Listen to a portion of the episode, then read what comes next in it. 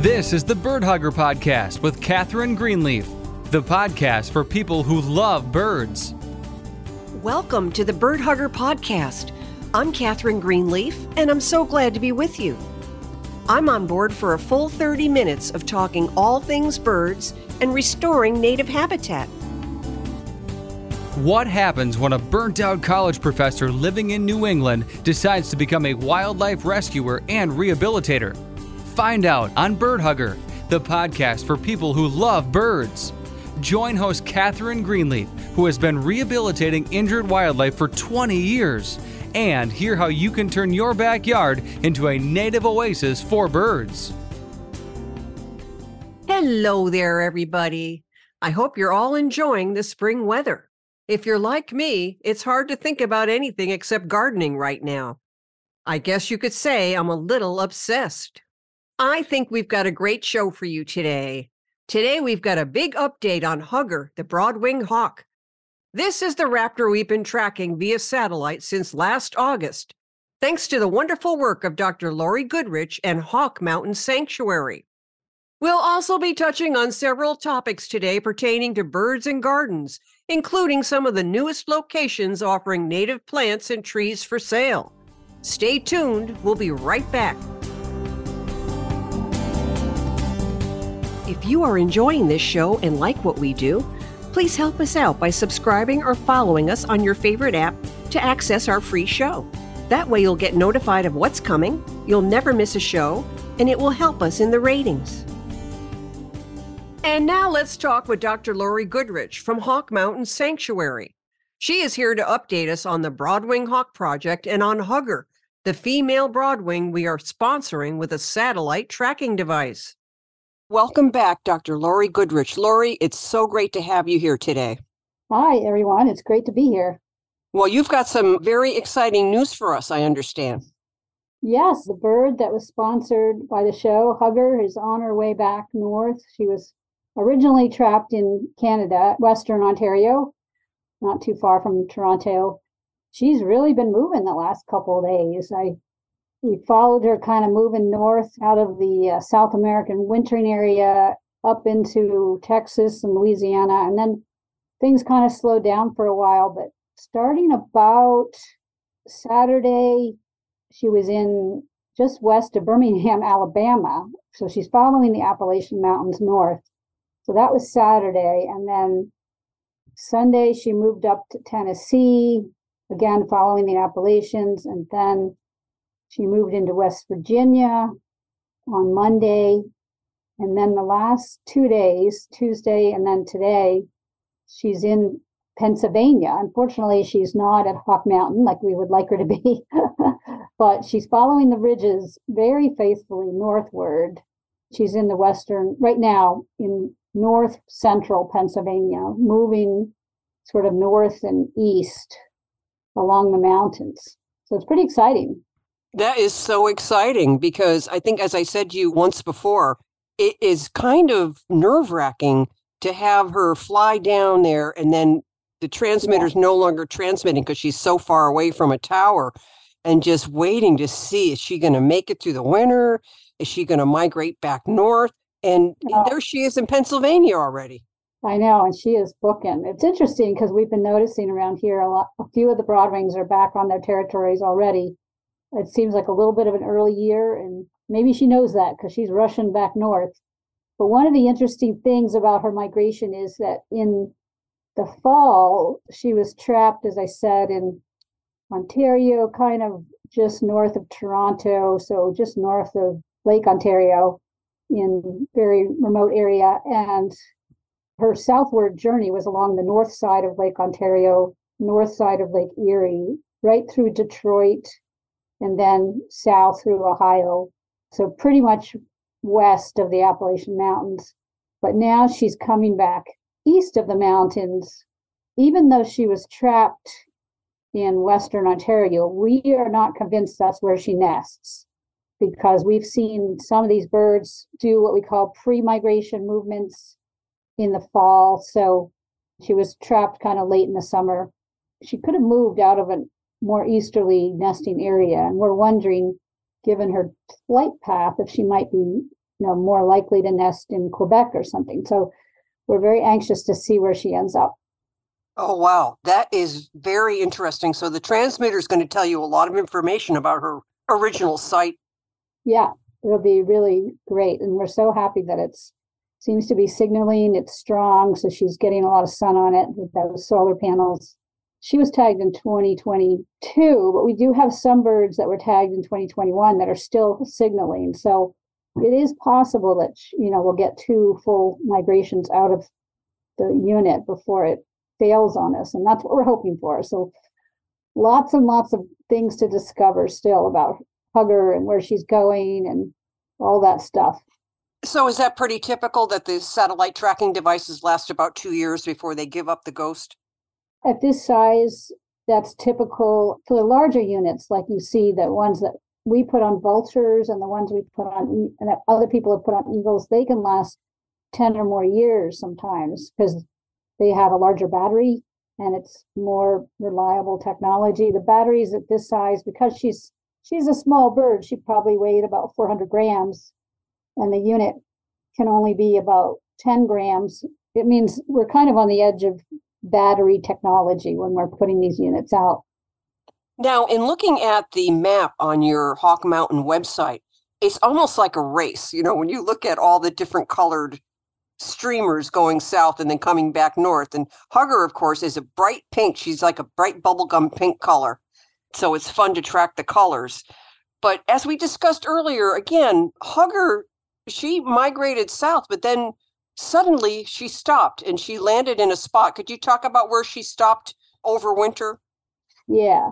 So she did some interesting movements, and this is actually surprising to us. We had predicted that these northern nesting birds in Canada would probably migrate the farthest south. So we expected them to go down to Brazil and Peru, which is kind of the wintering range of broadwings. But she's the second bird that ended up wintering in Central America that we've tagged, maybe the third one. But she stopped in Guatemala in October near Guatemala City and then kind of moved a little bit northward again and ended up settling kind of in a different area of Guatemala. She kind of moved around to some other more rural forested areas, then up into southern Mexico before she headed north again. She really was moving around a little bit from October through December and then kind of settled down a little bit more but she must have been in an area that didn't get a lot of signals because we didn't have a lot of overwinter signaling. But we presume she was mostly in Guatemala. I know that was hard to wait when the signal stopped. yeah, I was like, oh no, what happened to her? But apparently Yeah. she did just fine. She was just out of range, and as we said, now she's trucking back to Canada. Yeah, we're happy about that. And we have another bird that's kind of neck and neck with her right now, Frankie, who was tagged in Connecticut. So it's kind of interesting. The birds are kind of mixing it up when they're on migration. Now, how would you say Hugger's course differed from the other broadwings that migrated south this past winter? We know she stopped short. She stopped Yeah. far shorter than I would say the majority of the broadwings that you're tracking, correct? Correct. Yes, she was a little farther north. Yeah, and then her path was similar to the. There was three or four other birds, four I guess, that were tagged in that region of Ontario, just north of Toronto, and they all took that path north of Lake Ontario, north of Lake Erie, down through Detroit, and then kind of through what we would call sort of toward the central U.S., Ohio, Indiana, so she was part of that group and then on into Texas, where she joined up with all the Eastern Broadwings heading south in Texas, and they all kind of converge together as they go through Eastern Mexico. So her pathway was just a little bit different in that she was coming around those Great Lakes in a different way, whereas a lot of the birds that we've tagged in New Hampshire and Connecticut and Pennsylvania have all gone down the Appalachian Mountains pretty faithfully. So she's coming back just like all the other eastern broadwings along the appalachians but we don't know exactly where she's going i mean at this point we're going to speculate that maybe she nested somewhere in quebec because that would make sense for her to come back the way she is along the appalachians but we'll find out that'll be a big discovery and within the next week we may have a good idea of where she's going Well, that is so exciting. I can't wait to see where she ends up. If it's Quebec, that's going to be amazing because that's yeah. uh, quite a ways away from Ontario. Yes, pretty far. I mean, one of our plans for this summer for the project is to go up into that area, remote area of Quebec, and try to trap a few more broadwings up there because we think they may come down even east of the Appalachians, some of them. So wow. we're hoping that her transmitter continues to signal. As, as you mentioned before, these are units that operate off of cell towers. So she would have to, it is unfortunately possible that she could be in a, such a remote area that we would lose signal for a while. But the thing to always remember is that the unit continues to collect location data for us, even when it can't send it. So hopefully she gets up and flies around at some point and we get a bunch of data on where she's been. But we're keeping our fingers crossed that she's not too far away from cell towers when she gets to her nesting area and that we get some good data on her breeding range. And anyway, myself and Rebecca McCabe will be up in that area this summer. So we're thinking if we know where she's going to be, it's possible we could look around the area, get some photographs on the ground of her habitat now, this is sort of the Broadwing Hawk Olympics, right? So, so now Hugger's yeah. in second place right now. Yeah, I mean, depends on how what kind of metric you want to use. Like we haven't figured out how fast they're flying, but she's made really good progress the last couple days. Who's right behind her? Who's in third place? Well, let's see. We got Frankie, who's really kind of neck and neck, and then the other one was Nubansett and uh, yeah, Muskoka. See where they are right now. They're they're a little bit farther south now in Texas. So there was some really um, weird weather going on in Texas, a lot of rain. So some of these birds may have gotten caught up in that. But it looks like Nubansett, who's also a Canadian bird, Muskoka are also both Canadians, are coming up pretty, and Catherine are pretty close behind. So there we have Hugger and Frankie in the lead, and then we have these other three that are close behind. So when all is said and done, Hugger may be the silver medalist this year. She could be, yeah. yeah. That's a good way to look at it. We'll have to make an announcement on our website. right. Back.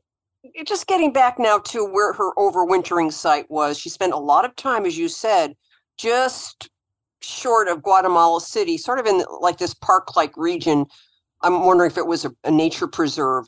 Do you think maybe she was picking off pigeons there? I mean, I know in an urban setting, you get a lot of pigeons.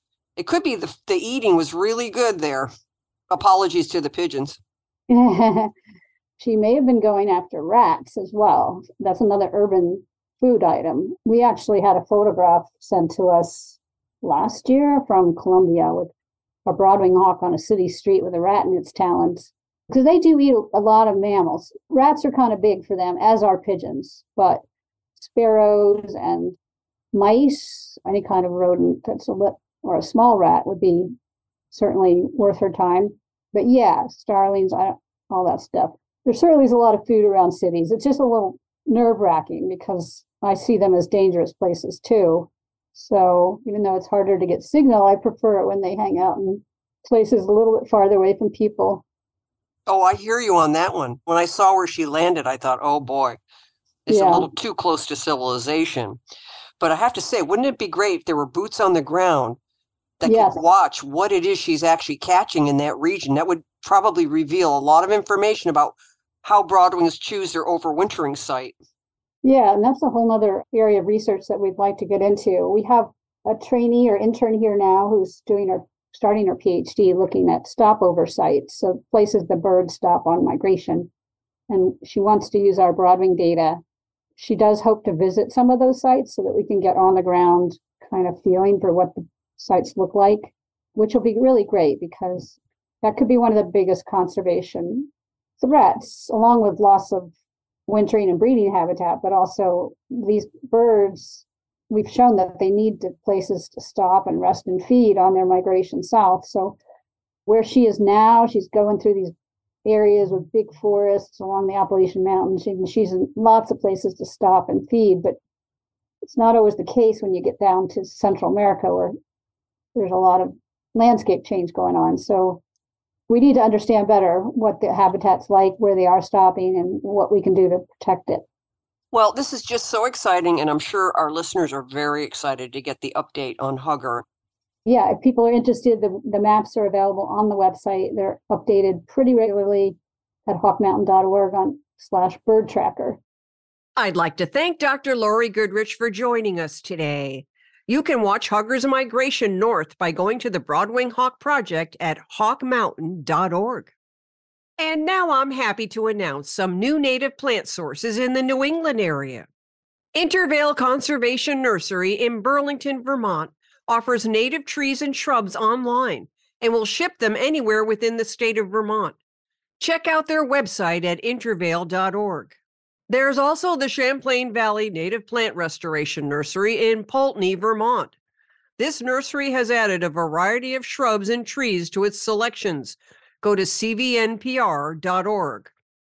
And finally, Vermont Wetland Plant Supply in Orwell, Vermont provides a big selection of native wetland plants. They specialize in native seeds and plants that grow in or near water, this includes wet meadows, swales, stormwater basins, and wetlands like bogs and swamps. They also specialize in riverbank and shoreline stabilization. Go to pmnrcd.org or greenmountainnatives.com for a list of plants. And now let's talk about what to do when you see an injured bird. You are enjoying the beauty of your backyard when all of a sudden you see a bird in trouble. Perhaps a bird is standing on the ground and unable to fly. It may act dazed and confused.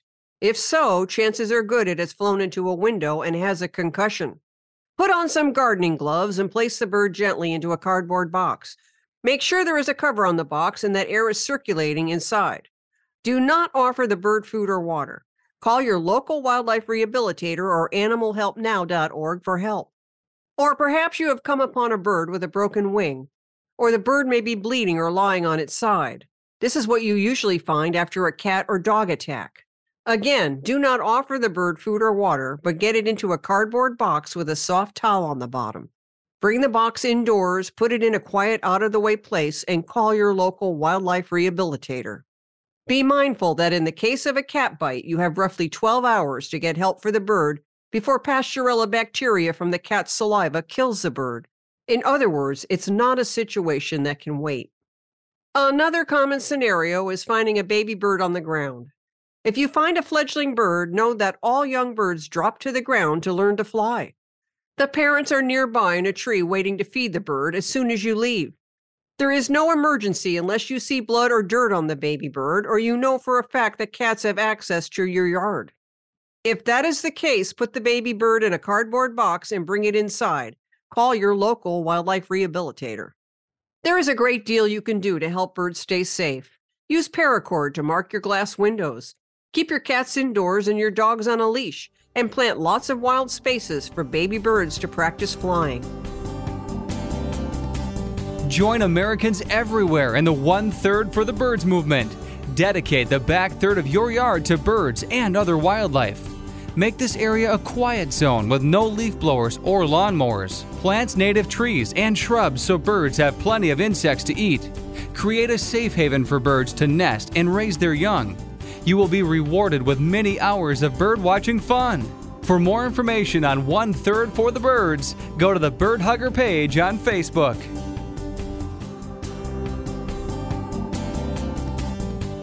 And that's it for today's episode, everybody.